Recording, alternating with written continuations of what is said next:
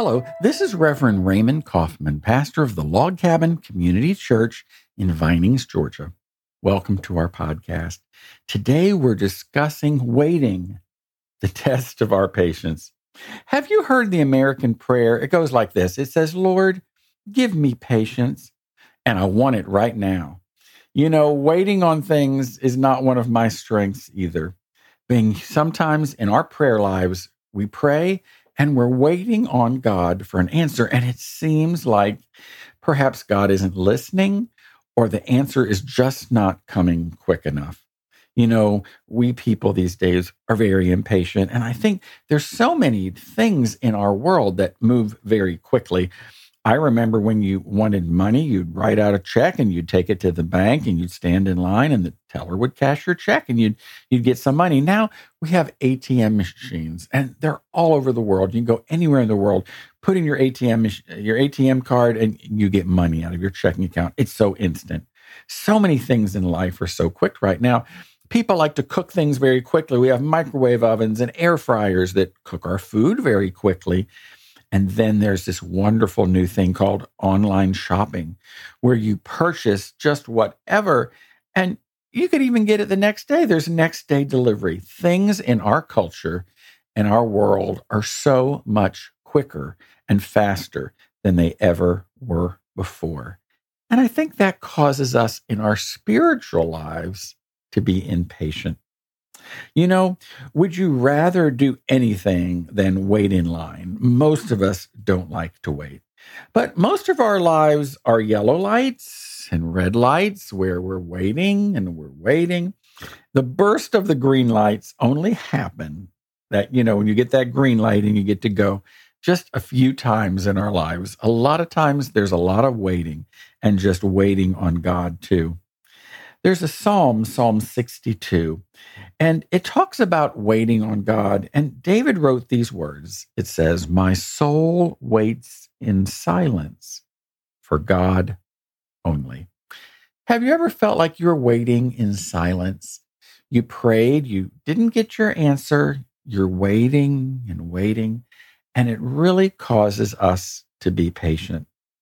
It says here, the soul waits in silence. And the word silence comes from the Hebrew word that means to whisper softly. Many times when we're praying, we're not shouting, but it's a silent whisper. And in this case, it's only God who can hear this prayer. So we silently whisper and we wait. We wait for God, number one, to direct our steps. Do we go? Do we stay? Do we move? A lot of times when we're praying and waiting, we're waiting for an open door.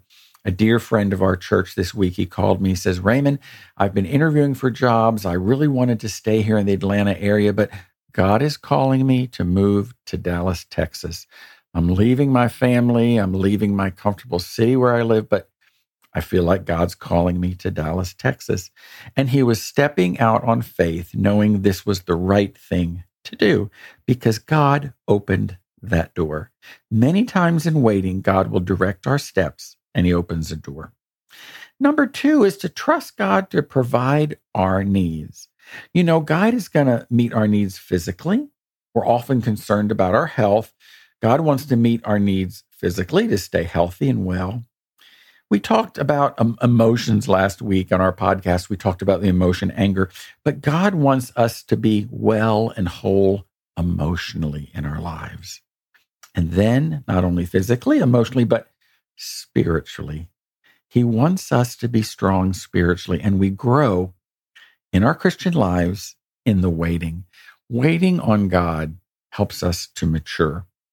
Number three, we wait silently in the stillness.